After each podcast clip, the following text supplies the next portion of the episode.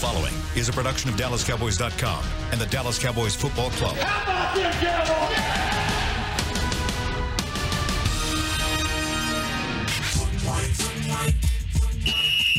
Let's go, baby. Are you ready for a break? Uh, yes, Are you ready for a break? absolutely. Ready for a break?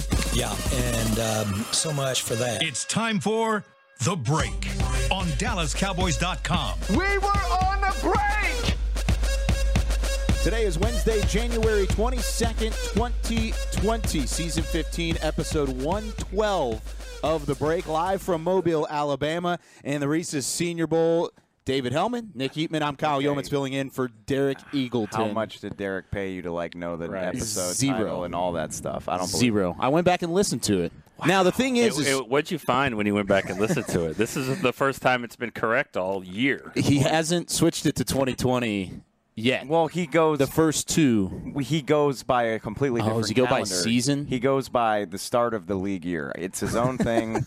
Did not mean to have a five-minute discussion about Derek's uh, show sequence. I just thought it was here we are. interesting that he said that he kept saying 2019 and we've never caught it. That means we're not paying attention. That's okay. That's okay. It's all good. I went back and, and listened to it to, to pick it up just to kind of like bring it up for you So to listen to. So You know. I'm all over the place. But we are live from Mobile, Alabama, the Reese's Senior Bowl all the week long here on DallasCowboys.com. This is not the draft show, despite the, the background Cowboys break being represented by these two uh, from DallasCowboys.com. But guys, uh, a fun week already. Day one in the books. Day two coming up today. We'll be heading out to practices here in just a little bit, but really after day one of the Senior Bowl, there were a lot of storylines Cowboys wise. Stephen Jones talked to the media, and then uh, you guys really got a chance to to dive in and look at some of these guys that the Cowboys could potentially be looking for come draft day in April. Yeah, this is the, that time of year where you're kind of still talking about last year, but not as much, you know, now because you got a, coaching change. All eyes are forward, but you know, this is you, you can look at the, the players on the field, and you know, are, do you need do you need some of these guys? Are they going to come in? Are they going to fit in, in this team? And then, of course, you got one eye on the field. You got also like where's Steven? Where's Jerry? You know, the, that's kind of why another reason why we're here. So the Senior Bowl always has like multiple purposes that you're trying to to figure out here. Some Cowboys, some future Cowboys, maybe. Yeah, it. Uh, I think it speaks to what's going on with the Cowboys right now that this is as small of a contingent as I can ever remember coming to the Senior Bowl for the team. We sent everybody. Yeah. that's because that's what we do. But uh, I mean, Jerry Jones was barely in Mobile. I think he had to go uh, to an award ceremony in Houston last night.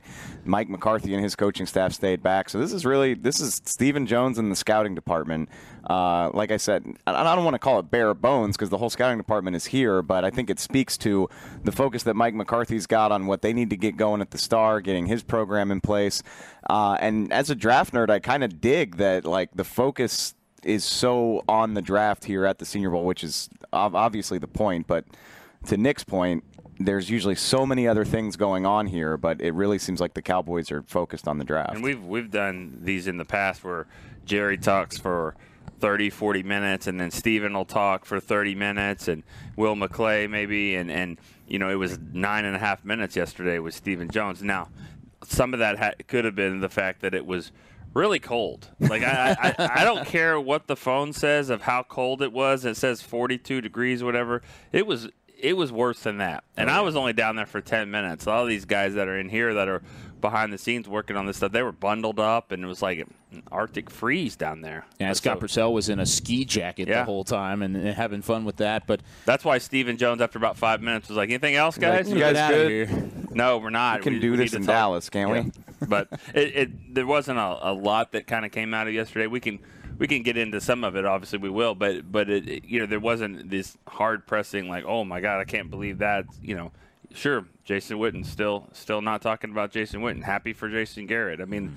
Things that you know you kind of expected. kind of going back to the coaching staff before we get into Stephen, we'll hear the, some of the quotes from Stephen here in just a moment. But uh, with M- Mike McCarthy and, and his move here from Green Bay originally, where he didn't necessarily have a whole lot of say come draft process wise, does that speak to him uh, trusting the scouting staff so early on in his tenure by sticking back and not being in Mobile, or is this just kind of uh, uh, changing of the guard in terms of the coaching staff and, and what he has to do back in, in Frisco?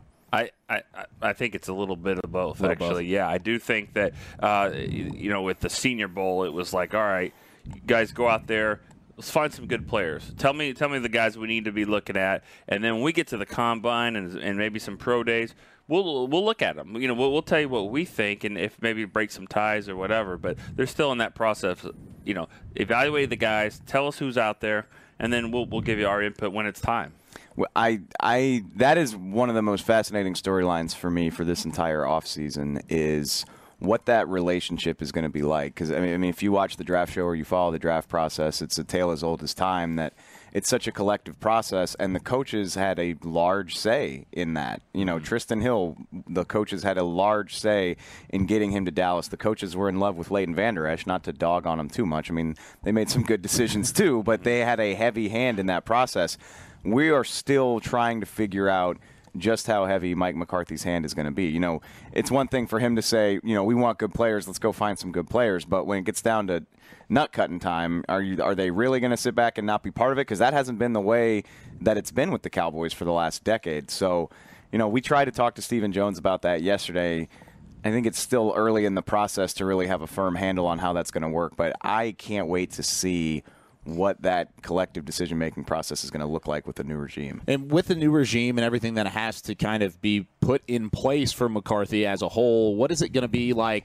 And how much realistic film are these guys going to watch before the draft process is, is really getting into crunch time? Right, that's that's what I'm saying. That's the biggest thing. And, and like I said, they will. Like Yeah. they're not just gonna ignore the process. Like that would be uh, criminal. You know, I mean, you, you want your coaches to be part of selecting your draft class, but. Like I said, I mean, what? Mike McCarthy's been hired for about three weeks, Mm-hmm. and his coaching staff's been in place for less than that. So I don't think that they're ready to hit the ground running on that as of yet. That's you know, Mike didn't bring his staff here, which I think is a great decision, honestly, with all the stuff they've got to get squared away.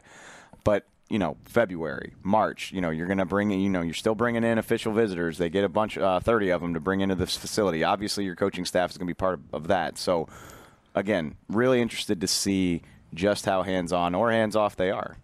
looking at what Stephen Jones also talked about yesterday, talked a little bit about Jason Witten, uh, and also just the, where the priority lies in terms of these free agents and uh, exactly what the Cowboys are going to do in order to attack those free agents. Let's take a listen. Quote unquote reset? Well, it's already uh, it's been urgent for us. Uh, we want to certainly get that done, and uh, well, you know that's our number one priority uh, as we go into the off season is to get his contract. Hopefully, uh, you know, find some resolution to it and get that done. Do you have any idea on what see if we can- idea on Jason Witten in the future there with them? Has there been anything you can you've had discussions with him? Really, nothing there to comment on. You, you talked about last offseason a lot at this time was taking the next step, even though you have all these free agents, you have a new coaching staff. Is that still the goal? Is it realistic? Absolutely, and uh, no, I think we've got a good, uh, you know, good team that's in its prime. Uh, we've got a good mixture of players, and you know, part of the reason why Jerry and I were really set on finding a, not only a coach with experience, but a coach that had, you know, had real success in the playoffs, and uh, you know, had played in big games, and that was very important that we find that guy because we do believe this team, you know, can uh, certainly have that type of success. Does, does putting a franchise tag on a quarterback change a lot of what you would want to do in free agency? Like, I mean, does it does it limit you if you have if you have that tag? No, that's in there? no. We can work around Stephen that. Jones saying there definitively, Dak Prescott's our guy. He's our number one priority in free agency. That's not necessarily new. Right. But the thing is, he said Amari is number two. Amari's the second priority. Where does that kind of Yeah. resonate with you guys? Because now it kind of sets the pecking order as to what the Cowboys are going to do in the offseason. Well, and I, and I think it should because you know when when Dak is the key to everything Yeah. here. Um, I asked Steven yesterday about can you function with all the things you want to do if you're giving him a franchise tag, and he sounded like that was no big deal. Sure.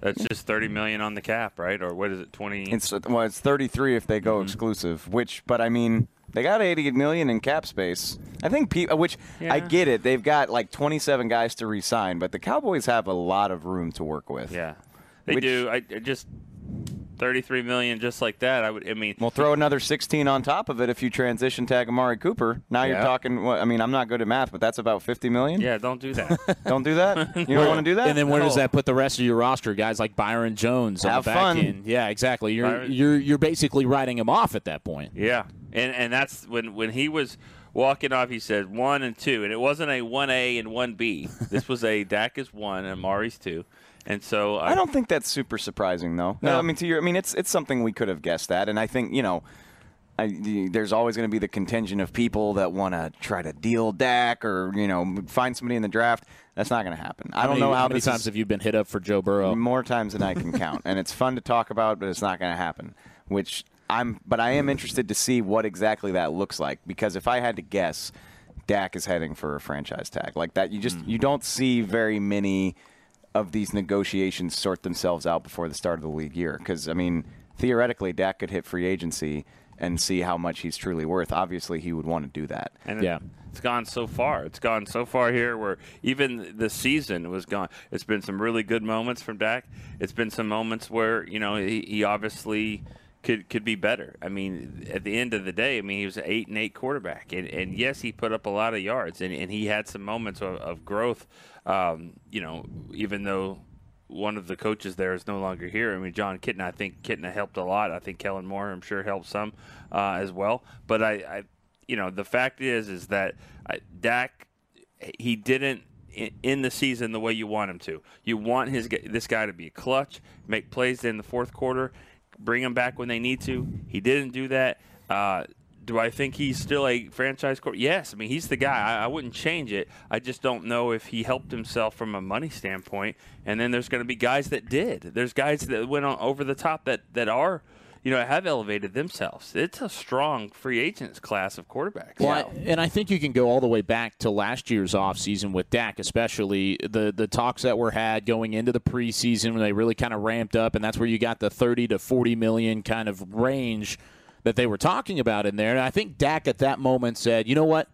Let's let's put a pause on this. Let me bet on myself. Let me bet on myself for just a little bit."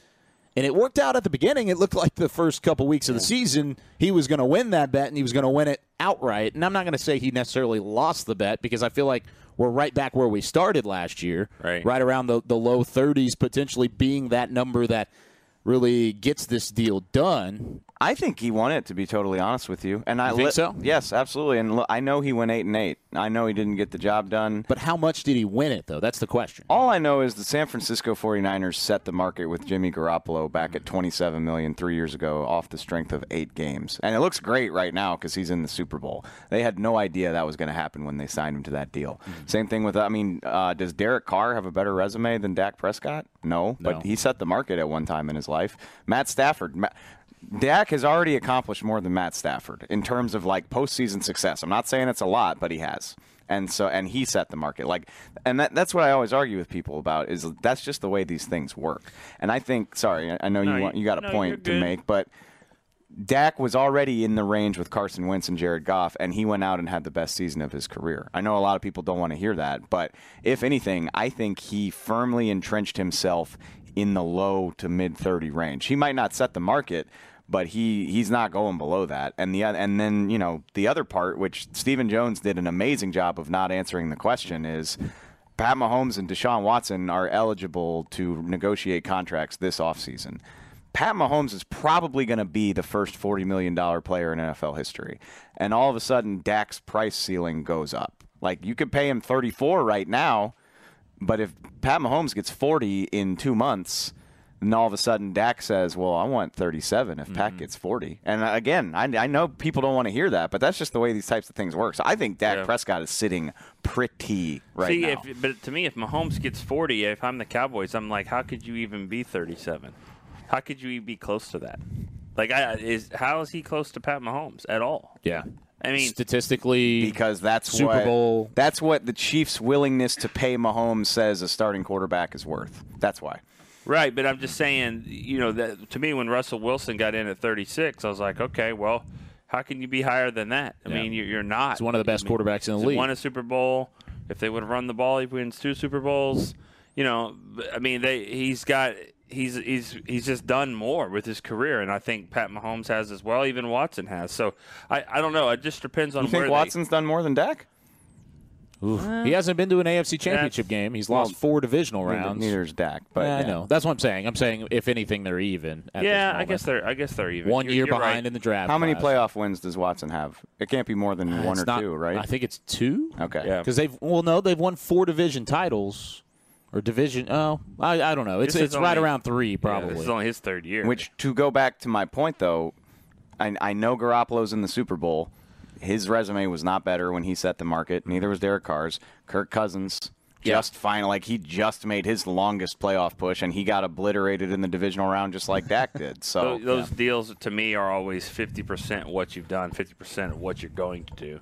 And, you know, if that's the case with Mahomes, that's really scary because, I mean, if he's getting paid what he's done and what he's going to do, it's going to be higher. It, it, then 40 may not be, may not get it done for him. True. No, and uh, you're 100% right. Listen, Pat Mahomes is in a category all of his own. That's not the point I'm trying to make. Right. But if Pat Mahomes signs that deal this offseason, like that's the way negotiations work. Dak and his people are going to see that. Th- I would be shocked if they're going to try to like compete with Mahomes' number, but they're going to say, "Well, we slot in here now," you know, because 36 million a year is all of a sudden a lot less than top of the market. It's just it's just the way it works, which is Right. why I think it's so important for them to get this deal done sooner rather than later. What if the Chiefs, I mean, they're not in a hurry. They don't have to do No, this they deal. absolutely don't. They absolutely do not. They've got him under contract for two more years. They could pay. I mean, God, can you imagine what he will make in his fourth year if he's a if he's unreal again. Yeah. Well, what if they just say we're not doing anything right now? I mean, he he's probably would hold out. He could. That I mean, it's fat. I mean, he is so far and away like the best player in the NFL right now. Just in terms like what he brings to that team, and that's the you know we're sitting here arguing Dak's credentials. You can't say anything about Mahomes. I mean, he's been to the AFC title game in both of his years as the starter. He made it to the Super Bowl in his second season. Like Very well could win the Super Bowl. in his there's there's like no knock on his credentials at all. You can't do anything with it. Which yeah, I mean he could almost name his price. Well, and I think the argument that you you brought up about comparing Dak and Deshaun Watson's resume, I think that needs to probably stand true. I mean, uh, that's where I see where you're you're talking about in terms of the the contract potentially for Dak growing a little bit because Deshaun Watson's in that same conversation right now as Patrick Mahomes as those guys that could be re-up contract wise. But we'll dive deeper into that coming up here in just a little bit. Let's take a quick break. When we come back here on Cowboys Break, we will dive a little bit deeper into the Senior Bowl and look at some of these individuals that the Cowboys potentially could be picking up in the first round and maybe even a little bit later come April in the NFL draft. We'll be back in a minute here on DallasCowboys.com radio. I'm Jay Novacek, former tight end for the Dallas Cowboys. Back in the day, I was the guy who always got the tough yards, and that's why I run with John Deere today. In fact, I have a John Deere 3025E tractor that can handle any yard work I need to do, even the tough yards way out back. So if you have one acre or a thousand, John Deere has the equipment that's just right for you. Visit a John Deere dealer today and run with us. We are the official tractor provider of your Dallas Cowboys. Essilor is a proud sponsor of the Dallas Cowboys, helping fans see more and do more with our best vision solutions. Our lens technologies reveal a world more beautiful than you can imagine. For a limited time, get the Essilor Next Gen offer. When you buy the latest generation of transitions lenses with select Essilor lenses, you can choose a second pair of clear lenses for free with qualifying frame purchases. Restrictions apply. Find a participating eye care professional by visiting EssilorUSA.com. Essilor, see more, do more. Want to use what the pros use? How about the official men's skincare brand of the Dallas Cowboys? Jack Black. Right now you can get the Jack Black Starter, a curated collection of Cowboys locker room favorites for just 10 bucks with free shipping. The starter includes four Jack Black skincare favorites plus a full-sized intense therapy lip balm. Go to getjackblack.com slash cowboys and use the code word TEAMJB. That's getjackblack.com slash cowboys. The Jack Black Starter. 10 bucks, free shipping. Your new apartment's big. Such a great deal. Uh, it's okay. Just okay. What's not to? Right above the subway! Well, I bet you don't even notice it after the. That's my neighbor, Angus! A deal that's just okay is not okay. Get a great deal with America's Best Network. Come into an AT&T store to find out how to get one of our popular smartphones for $0 down, based on GWS One score September 2019. Back to the break. Welcome back. This is The Break, live from Mobile, Alabama, the Reese's Senior Bowl. Nick Eatman, Dave Helman, Kyle Youmans with you as I fill in for Derek Eagleton on the road here uh, from Alabama. And, guys, the Senior Bowl this week. And we talked a little bit about Stephen Jones and the Dak in Amari contract situation going on this offseason, but uh, of course he was here for a reason. He was watching players, he was scouting a little bit, uh, even though it may have only just been for a couple moments yesterday. He only stayed for the first practice, which was the South team uh, here in Mobile, but. Uh, at the same time, he, in speaking with you guys and the, the rest of the media following that first practice, kind of talked about the shift of players and the importance of the Cowboys to potentially draft just playmakers Yeah. as opposed to fitting them into schemes, which is what we've been used to seeing as Cowboys fans for, for quite some time.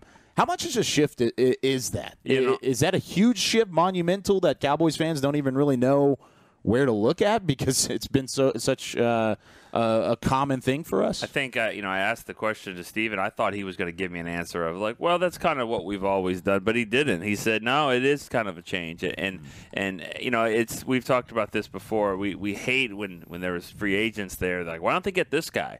You know, he's he's a great player, and they need this position. They need a safety. They need a linebacker. They need this guy. Yeah, he's not a good scheme fit. These defensive tackles not a good scheme fit. And we're like, all right, well, this scheme's got you eight and eight. I'm like, like what? You know, it's just been frustrating. Yeah. So now we'll see if it if it actually goes down like this. But it, it just sounds like let's just get the players in. Let's see what we've got, and then then we'll, we'll figure it out.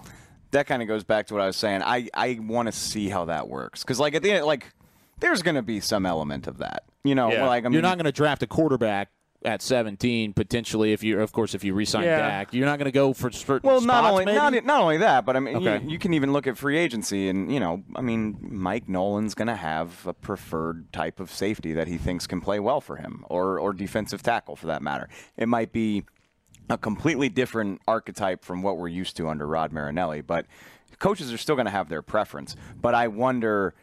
Again, how much say will they have, or will they just, you know? I, I love the idea. I really, I need to. We need to find Will McClay and talk to him. I love the idea of Mike McCarthy just giving him a spreadsheet of like, this is what we're looking for in terms of traits at every position. Go do your thing. And that's, I mean, that's how I would ideally like this to go. Is if Will's kind of got the grocery list and he's like, all right, this is what they're looking for. I think I can figure this out. Mm-hmm. That would be interesting to look at just to see the, the kind of conversations that, that would be had between the coaching staff and the, the scouting department with, like we talked about in the first segment, such a new rapport between those two departments, the, the coaching staff and scouting. And Steven did. I mean, Steven said yesterday that there have already been some productive talks between you know McCarthy and and, the, and Will and him and Jerry, just kind of the whole front office brain trust. I mean, it hasn't been a long time, but obviously, I mean, you want to get those ducks in a row heading into the draft process. It almost sounds like you don't need it as much. Yeah. You don't you don't really need to to make sure you know if you had a new scout that came in like let's say last year or two years ago and he's like I got this defensive tackle. They're like whoa whoa, do you know what Rod Marinelli likes and all that? Well no, but well you need to you need to figure it out. In this case, it's like all right, I got some two or three really good players. We're gonna figure this out and and you guys decide which one you like. I like this one over this one and you know and, and it's not like you have to know the coaches and, and you know scouts don't need to go on some retreat together and hang out and know each other. Uh, you know, Yeah. it's like and clearly they didn't. You know, they didn't they didn't come here for you know. But again, there's still a combine. That's really when it gets when it gets serious. Yeah. Now now you start ramping it up a little bit. Yeah, I mean that's you know I I kind of loved Mike McCarthy's honesty last week when he met with us, and I mean he's got a lot of work to do getting everything together in Frisco, but he was also like. Yeah, I mean, the, the, you know, the tape is like HD quality. Well, like, what do I need to be in Mobile for? I can just flip it on in my office. I was like, you're absolutely right. Like, if you're not networking, I mean, I get why the scouts are here. That makes sense. But like, if you're not looking for a job or looking to network in this day and age, I'm not sure what benefit there is for a coach to be here because you're going to have a chance to meet with all these guys in Indianapolis. They can come to your facility. You can go work them out. You're going to have about 25 opportunities to see all of these guys. Yeah. Uh, so I appreciate McCarthy's honesty. Like, yeah, I mean, we can we can watch these practices anywhere. And they won.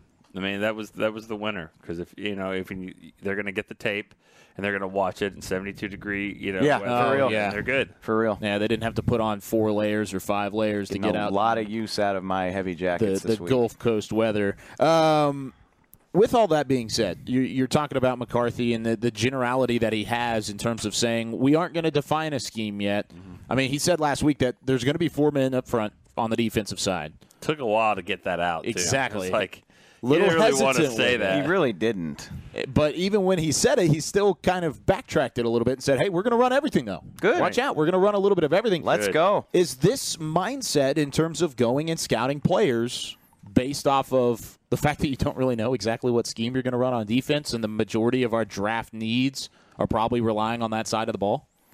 Well, I think, I mean, they've got a better idea than we do, obviously, and I, which again, I think it's exciting because you know the analogy I always beat into the ground with the you know the Garrett regime was like color by numbers. You know, is like, well, this is our defensive tackle, and he goes here, and this is our cornerback, and he did like just very regimented, and that's you know that's why a guy like Tyrann Mathieu supposedly didn't fit here because basically they were like, well, he doesn't have a clear cut position, so we don't know what to do with him.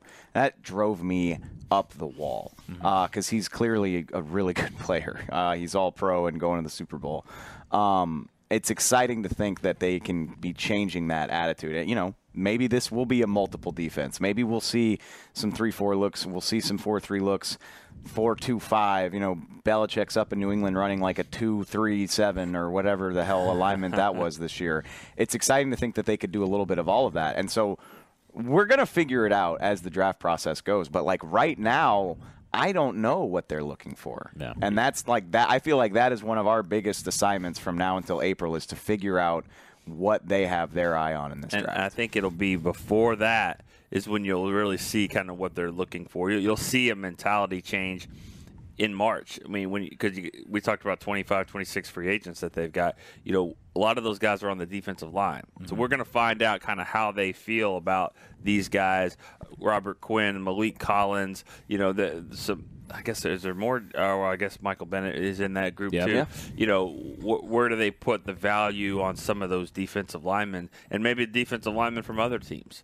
You know, mm-hmm. that that's the one thing that that I think we kind of overlook a lot is you know Mike McCarthy as opposed to other coaches that have come from you know like let's say Joe Judge who was work who was in you know New, New England mm-hmm. and now he's with the Giants. So you ask him about somebody from the Bears and he's like well you know we didn't play the Bears or but like Mike McCarthy supposedly they were looking at all teams last year. So from free agent standpoint, it's going to be interesting to see how well equipped he is to, to know what's out there in the landscape of free agency because supposedly he was watching not every game as he said, but he watched a lot of games.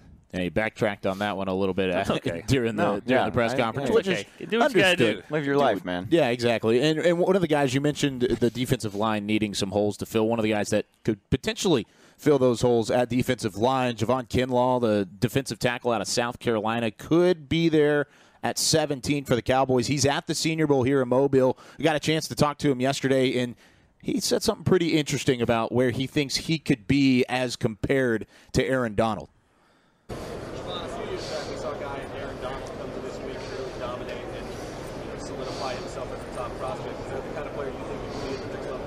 Um, I think I can be better. Honestly, that's just the uh, the expectations I have for myself, and that's just how high I am on myself. So, uh, quite the confidence from Mr. Kinlaw with the uh, here at the Senior Bowl, saying that I think I could be better than Aaron If, Donald. if the NFL scouts think that too, he won't be at 17. That's fair. So I mean, if that's what if they think Hey, anywhere but close to that, Donald Donald fell to what? Thirteen? Something like 10? that. I think I it was mean- right outside the top ten. It's crazy to think that he. I mean, he did not go close to the top five by first round standards. what is what is uh Kinlaw's like height, weight, and all that? Six six over three hundred. Yeah, three hundred two. I think is what so he. he's passing the test. Aaron Donald didn't do that. You know, like he he was No, for sure. He fell thirteen. He fell twelve spots because it was like he's too short. He's not going to be killing people like that. Yeah. Which it that is it's an interesting dichotomy because Donald was like the most decorated defensive player in college football history. Like he won every award you can win, dominated at Pitt. Kinlaw, super. I mean, freakishly talented guy. I mean. Which actually, I was going to say, you know, mediocre program, but so was Pitt, Yeah. A- and it didn't matter That's for fair. Donald. Whereas, you know, Kinlaw doesn't have the freakish production.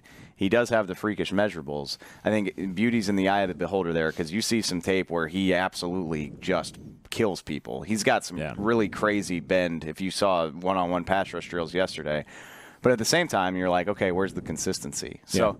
It is interesting. Yeah, I mean, and I mean that's awesome that he thinks he can be better than Donald. Like every draft prospect I've ever talked to. You're not sold though.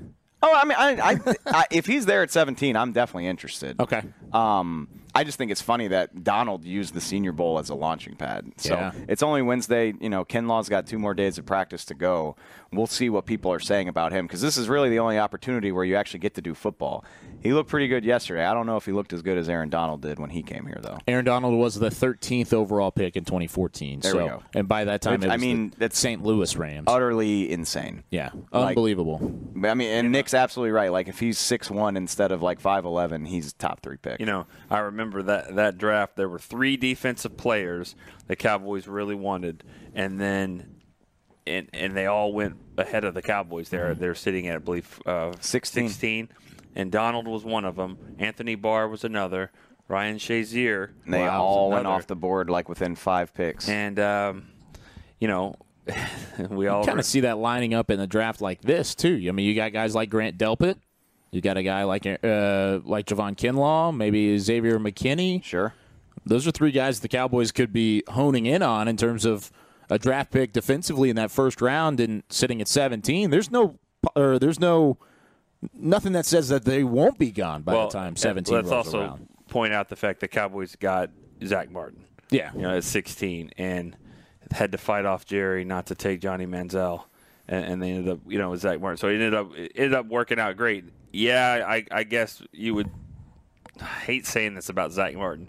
We'd you rather have Aaron Donald? Yes, Hmm. and that's Yeah. I mean that's, That's- that's that's- no disrespect towards Zach Martin to say He's that been incredible. You would rather have arguably the best defensive player in the NFL over the last Who- decade. You you have a great memory when it comes to draft. Who went number one? In that draft, that would have been 2014. Uh, was that Clowney's draft, or was Cl- Clowney No, was Clowney was before that. I think he was 2013, wasn't he? No. Uh, 'cause the number one. Oh, Sorry, sorry to ask this. No, this is gonna. well, this is gonna drive me crazy. Derails it a little Uh, bit. but my, my point now. is, is I don't even remember who went top 5 Mm-hmm. but I, I, it's going to be hard to, to say that Donald and Martin wouldn't be in the top three or four picks there. It was Jadeveon Clowney, by the way, as the top pick. I knew So it. Well done, David Helman. Good All right, memory, let's go, Dave. go through a little bit. Okay. No, we'll yeah, I mean, draft. well, oh, it's a pretty loaded draft, but the top five is not that great. Yeah, you got Clowney and then Greg Robinson, the offensive tackle Still from in the Auburn. league? No, or if he is, he's like, you I don't That's think unbelievable. so. He's just Uh, hanging on. Blake Bortles, Sammy Watkins, he's still in the league, of course, at four. And then it goes Khalil Mack, Jake Matthews, Mike Evans. Not bad. Pretty good. I mean, those are three guys that have been to a Pro Bowl. Uh, Justin Gilbert was eighth. Anthony Barr went nine. Eric Ebron, tenth. Odell Beckham went 12th to the Giants, one pick before Aaron Donald. This, I mean, that was a really great draft. But I mean, I mean, to Nick's point, if you're looking at this, you're saying If you're redoing it, Khalil Mack, Mike Evans, um, I think if you Aaron redid- Donald if and you Zach redid Martin. that draft, you would probably take Zach Martin. We got a pretty Third- good pass rusher in that draft fourth. too, because that was the same draft the Cowboys went and selected Demarcus Lawrence in the second round at True. 34. Yeah. so you got a good good pass ru- uh, pass rusher with there, and you got in your first two picks, you got Zach Martin and D Law. So. and where are the Cowboys picking? Right around That there, same Which, spot. It sounds dumb to say, but I mean, this is as high as they've picked in recent memory because thanks to all these good draft picks, they've been finishing with winning records. Like this is their worst record since 2016. Yeah. and they got Martin after a mediocre season in 2013. So. I'm really excited about who's going to be there for them at 17. What I what I like about that pick, and, and, and certain positions are that way, is that if you say 16th, 17th pick, uh, you know, can you really get a good player? If you get valued um, spots like a guard, Yeah. you know, if you take a guard at 16 or 17, you're going to get probably the best guard in the draft. Uh, maybe it depends. I mean, I know Quenton Nelson a few years ago went five or Yeah. six, and, and he's been awesome. But you you take a guard that high, if you take a center, I'm not saying the Cowboys need those spots, but tight end Yeah. traditionally is that way. Now th- there's an exception to the rule, I guess, in Eric Ebron, but um, you know he's an interesting name too because Mm-hmm. he's he's going to be a free agent, right? That is really interesting. And I and I I That's think super interesting, Wow, I Nick. think he's a guy that you- Jerry and and and you know Will and I think we'll see about McCarthy if they they like that kind of Mm-hmm. player, but. That wouldn't be surprising to me. We've got a guy in Blake Jarwin. Yeah, we like him, but he's a 26 year old free agent. Mm-hmm. Let's go out and see what we can do here.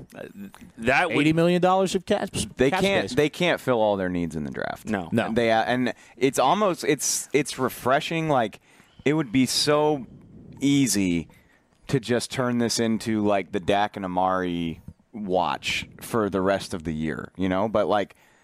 That, that I'm just not even worried about that. Those guys are they're going to get tagged if I had to guess, and those negotiations will play out on their own time. But I don't have to sit here and wonder whether he's going to be part of the team. Right. Either one of them. Yeah. And so that allows us to focus on what do you do at tight end? What do you do at safety? What do you do at defensive tackle? What do you do at cornerback? Uh, can they afford to bring back Byron Jones? Does this coaching staff even want to bring back Byron Jones? Because, I mean, you know, he was about to be an outcast until Kris Richard showed up, and now Kris Richard's leaving again.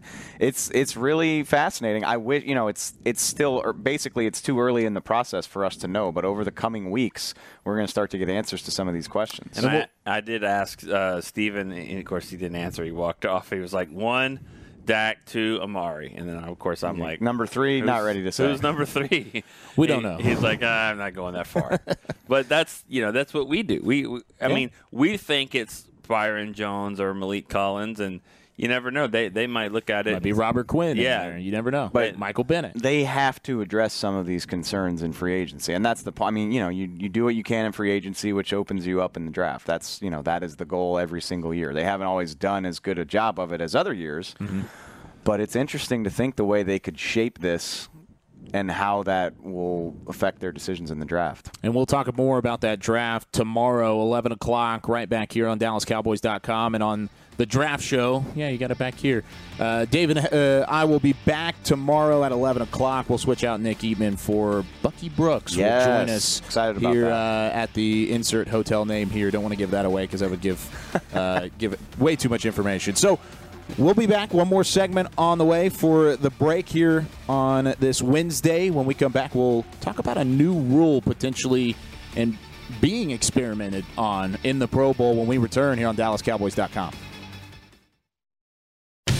Since 1865, Stetson hats are American made with pride right here in Texas. And Stetson is proud to be on the field with America's team.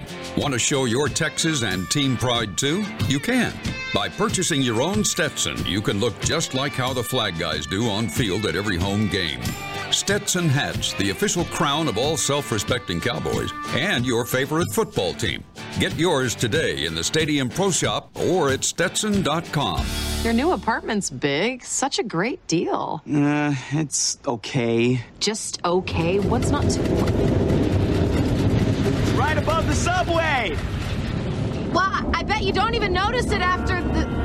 That's my neighbor, Angus. A deal that's just okay is not okay. Get a great deal with America's Best Network.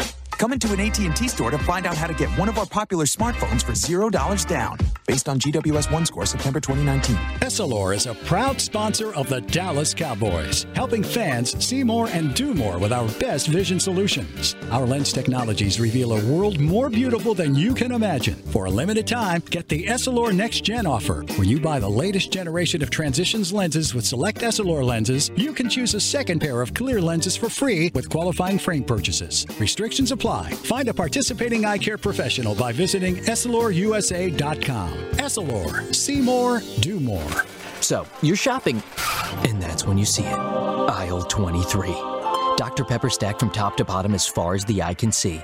The phrase too good to be true comes to mind, yet there it is a rich, delicious Dr. Pepper paradise. Wait, did, did that can of Dr. Pepper just open itself for you? They all are. As if to say, so nice to treat you. And even though it feels weird to talk to a can, you pick one up and say, it's so nice to be treated. Dr. Pepper, so nice to treat you. Back to the break. Final segment here of the break, live from Mobile, Alabama in the 2020 Reese's Senior Bowl. David Helman, Nick Eatman, Kyle Youmans with you here on DallasCowboys.com and DallasCowboys.com radio. And guys, Pro Bowl. It's always been a fun time to kind of experiment with new NFL rule changes. They're going to do it again this year. Like no tackling. Yeah, and no no effort. No I'm gonna defense. say you said you like you said it's always a fun time, and I was, I was like, like, Where, hey, where's where he is going this with going? this? 'Cause Yeah. It's, it's definitely not. They, they have fun out there. Sometimes. uh, but they're going to insert what could be a new rule for onside kicks. And I found this extremely interesting. So basically, the rule is the team that just scored, instead of having an onside kick or kicking off to their opponent, they would get the ball at their own 25 yard line. That's where they would start. They'd give ultimately a fourth and 15. The scoring team has to gain 15 or more yards. It would retain possession and continue that drive. However, if in that one play they did not convert the 15 yards, the opposing team would get the ball back where that ball was spotted at the end of the play. So if you gained 10 yards, you would get it at the, the opposing team would get it in em- um, enemy territory at the 35 yard line. If it was an incomplete pass, then you're all the way back at the 25. And with a play like that, you think about it, it's if with it being fourth and 15, it's mostly a passing down. That's going to be a passing situation. So my question is to you, what do you think about this? It's kind of intriguing to think about just the fact of having a different way to retain possession late in games. I like the spirit of it um, because I think that's what that's what it's going to take to work around the way the game is changing is like innovation and new ideas. Because I mean, honestly, what's the point of an onside kick right now anyway? Like, I think I think two were recovered in the NFL this season, or I mean, it was it was certainly less than five out of however many dozen were attempted, or, or even a hundred. Like, the success rate was nothing, and so it's a pointless play, which takes the excitement out of the game because it it basically kills the ability for somebody to come back by down multiple scores. So if this is a way you can reintroduce that and have teams have more hope of doing it, I'm all for it. Um, going through it off the cuff, like it does suck that that kind of removes some of the surprise element. Like a cool thing about an onside kick is you can never completely predict when it's going to happen. And this obviously is a situation where the defense will be ready for the play. Mhm. But again, if it can inject some drama into late game scenarios, I'm all for it. I, I, I thought the same thing, but I think you still have your surprise onside kicks during the game. I think in this case, you know, you're only going to do it. You're only going to give an opportunity for to to not, to be on defense on the 25 yard line. Mm-hmm. I mean, you're only going to do that if you just have to late in the game. You know, I mean, it's just late in the game when everyone knows you're going to onside kick anyways. Well, well uh, to counteract that point, what about the teams that look at it analytically or maybe have a strong passing game in terms of, hey, I have Pat Mahomes or Aaron Rodgers in the backfield. Good. Let's throw it. Let's go for Hey, it. I would be Fourth and for it. 15. Throw if for I had the 32nd ranked defense and I was going up against the number, I'd say number one offense, but that would be Dak. But we know what we're talking Heyo. about. We know what we're talking about. Heyo. You know, I'm just saying, if I had the worst defense in the league and I was playing the best quarterback and the best passing game in the league, Yeah. I'd take my chances on fourth and 15. That the analytics say that that you're not going to get that. That's why that's why it's put it put it there. I don't like the 25 yard line. Okay. part. I don't. That's just me. I, I don't like the fact that you're already in field goal range. Because if you do an onside kick and they recover it, they recover it at the 40 yard line, 45 yard line. You're not in on. You're not in field goal range. You're not. You, you still have to, a little bit of work. It's great field position, but I don't like the 25. Um, I've seen it. Who else was doing this? Was it the uh, AAF? Uh, it's something similar to that. 28 yard line. Yeah. I have seen on the 28. That's still down there pretty. i i'm about the 35? well, I know the Broncos tried to get something similar to this past last year or maybe two years ago, and they got shot down pretty quickly. I like the 35 yard line, and I, and it could be a fourth and 12. Mm-hmm. Uh, you know, you get it. You're at midfield. I mean, you're you're you're cooking at that point. The irony is that so they're doing this in the Pro Bowl. Yep.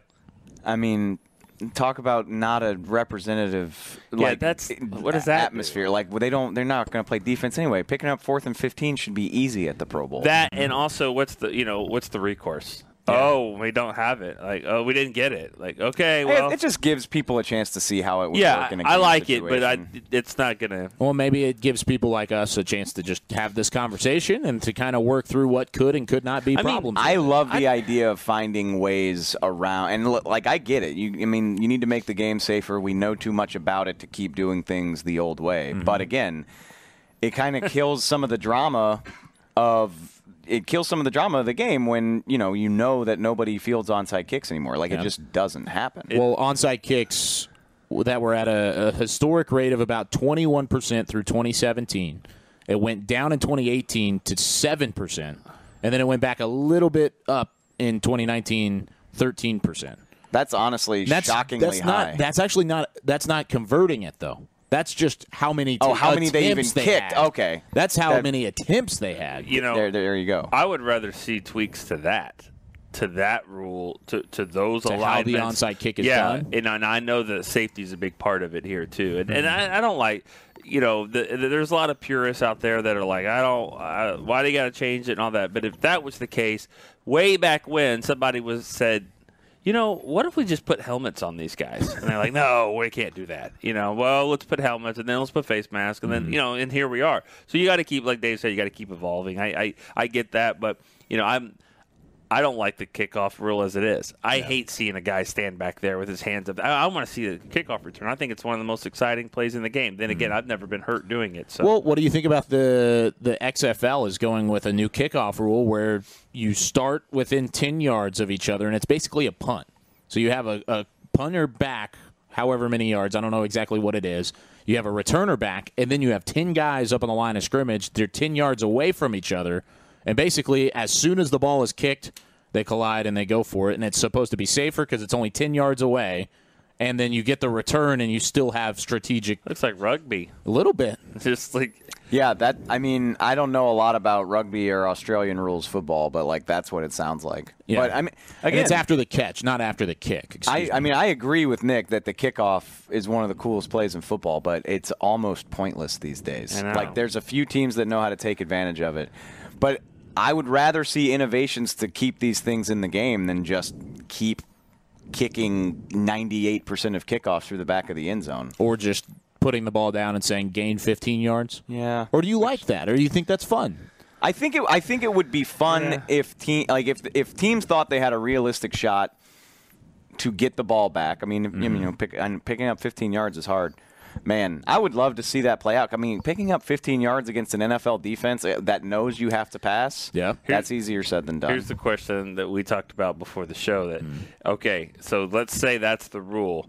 Does illegal contact a five yard penalty? Is it, would that give you a first An down? automatic first down? no See- way. Like in that situation, you, You gotta, do it, you right? have to get the 15. I would yards. think you've got to have a penalty. It's a face mask or a PI or something that gives you 15. That's fine, but nothing short of that should should you know. Oh my! I, I mean, I'm just imagining Pat Mahomes like lining up and just chunking like a go ball to Tyreek Hill on fourth, fourth and fifteen. You know, but like they're just going for the end zone and stop us. I mean, we're we're gonna complete it, or you have to tackle us, and we get the DPI. I mean, there's all sorts of stuff you Uh, do. With Rod this. Rod Marinelli's defense, they always would call it with money 44. Money 44. Which uh, all the defense was lined back, and I mean you'd have guys just standing at the first down marker. So uh, that's gonna that would be very challenging as well. I mean, Yeah. um, but probably easier to get than your, you know, than your onside kick the way it is right now. I like the idea, and I don't know. It might. Uh, I'm still not going to watch the Pro Bowl, but I'll be curious to see what happens. I'll probably go look for the results on Twitter. Yeah. You know. They're also playing around with uh, a potential new rule in terms of false starts and a new way to to kind of back off on false starts a little bit in terms of the flags being thrown. They're trying to loosen up the rule. They already Uh, loosen up. Like I swear to God, apparently half- is the case. What's what, what are they? What's Uh, I need more of this. It's tough to say. So it's it, it is a false start if a flexed eligible receiver in a two point stance who flinches or picks up one foot as long as his other foot remains f- partially on the ground and he resets one second prior to the snap. Chris Beam, you have you have some of this. So it's kind of Yeah, it's like a, He's our producer here. It's, it's like a it's a legal shift. It's all legal shift thing. It's not. not necessarily false starts. It's an illegal shift. It's with the wide receivers, not with the Oh, okay. Okay, I that love makes more that. I was sense. going to say, does anybody else feel like I saw more offensive linemen get away with jumping early this season than I can remember in the rest of my life? Well, I think what's weird too is that you know they're always making calls and stuff, and the guard and the center, Yeah. and they, they got their hand up and they turn and look back here, and then but all of a sudden, if you just kind of flinch barely, like that's a That's penalty. a- that's a but false everything start. else, yeah, I have a, I have a whole problem with with with the way that works because I, I hate the fact that that the defensive linemen, I mean. They're getting hard counted, which is fine. You can do that, right? You, the guy can change his cadence.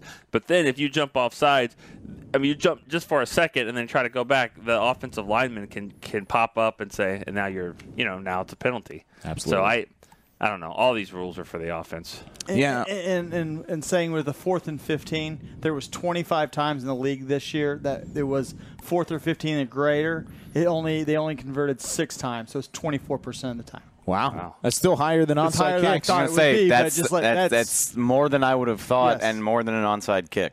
So That's if it's going to make the end of games more entertaining, I'm all for it. 15 times in the whole league last year, there was a fourth and 15. No, 25, 25? times. And they got 25 six. and six of Uh, 25 is 24 percent of the time. And that makes sense because I I feel like that stat would have to be specifically for fourth and 15. It can't be fourth and 16 or 14 because of the rule and probably Oh. what's being written. Oh, it had exactly. to be exactly fourth, and 15. I got you. Most likely for that to happen, which Well- is 25 times is kind of a lot. Well, and, that. and and that and that's a little bit that's that's you know is is a little skewed just because it could be fourth and 15 from the 20 yard line going Yeah. in. That's that's definitely hard to get. You don't have a lot of space. Fourth and 15 from your own 25 with A lot Tyreek Hill or somebody that can just you know that's part of the play. He can go Mhm. deep. So that's that'll be interesting. I mean, I I don't you know I my first thought is I don't know if I like that, but you know it, it'll it'll be interesting to see. really quick because Dave brought up the point of the Pro Bowl maybe not being the best place to test it. Would you be okay seeing it in a preseason game? Yes. Yeah. Let's go. I think saddle up uh, again, and it's. I mean, everybody's excited for the preseason when it gets here because it's been so long since we've seen football. But like by week two, you're over it. So again, week three, week four, make Uh, these. maybe not week give four. me a reason to be more intrigued by these preseason games. Hmm. Like, give me a reason for them to like try all that stuff out. Unless that that going for two or, or I mean that, that uh, onside kick's going to maybe lead to an overtime game, then no, I'm not cool with that. I'm not yeah, cool. no overtime in the If, there- preseason. if, if it, you're like God. down by seven, and you I'm like, just kick off. Like you don't like why do you Let's have? get it done? Let's, let's get it out of here. Well, we're going to get out of here as well. That's going to do it here for the break. Dave and Nick will be back next week with Derek and Ambar back at the SWBC Mortgage Studios in Frisco. It's been fun filling in with you guys. And, of course, you can catch Dave and myself on the draft show Yes, tomorrow, sir. 11 o'clock. We'll be here with Bucky Brooks. And uh, that'll be a whole lot of fun wrapping up day two of the Senior Bowl and then looking ahead to day three, the final day that we'll be here for the Reese's Senior Bowl in 2020. So for Dave Helman, Nick Eatman, I'm Kyle Youmans saying so long from Mobile, Alabama. This is DallasCowboys.com radio. This has been a production of DallasCowboys.com and the Dallas Cowboys Football Club. How about this, Cowboys?